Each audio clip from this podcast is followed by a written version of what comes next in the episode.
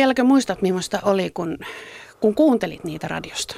Muistan oikein hyvin, kun kuulin ensimmäisen kerran, koska se meni sillä lailla, että olin itse toivonut, että Antti Litja tai sitten muistaakseni Oiva Lohtander voisi olla tässä parhaita hyviä lukijoita, mutta en odottanut, että tätä niin kuin pienen budjetin nopeassa jutussa noin vaan ruvetaan ottaa näyttelijöitä ulkopuolelta.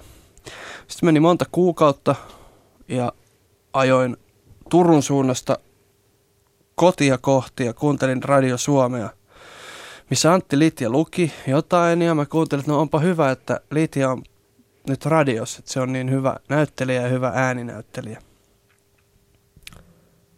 Hetkinen, mistä tuli muuten ihan sivuajatusta siitä mun esikoisromaanista Nahkatakki. Siitä tehtiin Rotsi-niminen kuunnelma aikanaan 2002. Antti Litja näytteli siinä yhtä pääosaa. Yhtäkkiä välähti.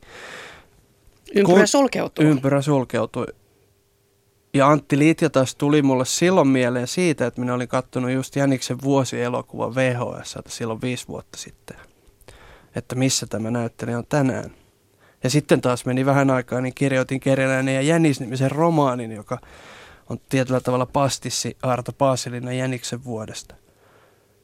No niin, ajan siellä autossa, kuuntelen Antti Litjaa, yhtäkkiä ymmärrän, että äh, nämä taitaa olla mun kirjoittamia nämä jutut, tai tämä juttu.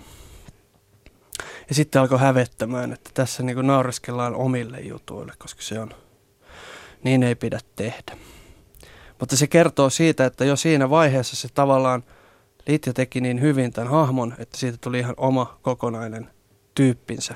Ei tarvinnut enää miettiä, että miten sä sanot on mun kirjoittama seuraava lause. En ajatellut sitä niin.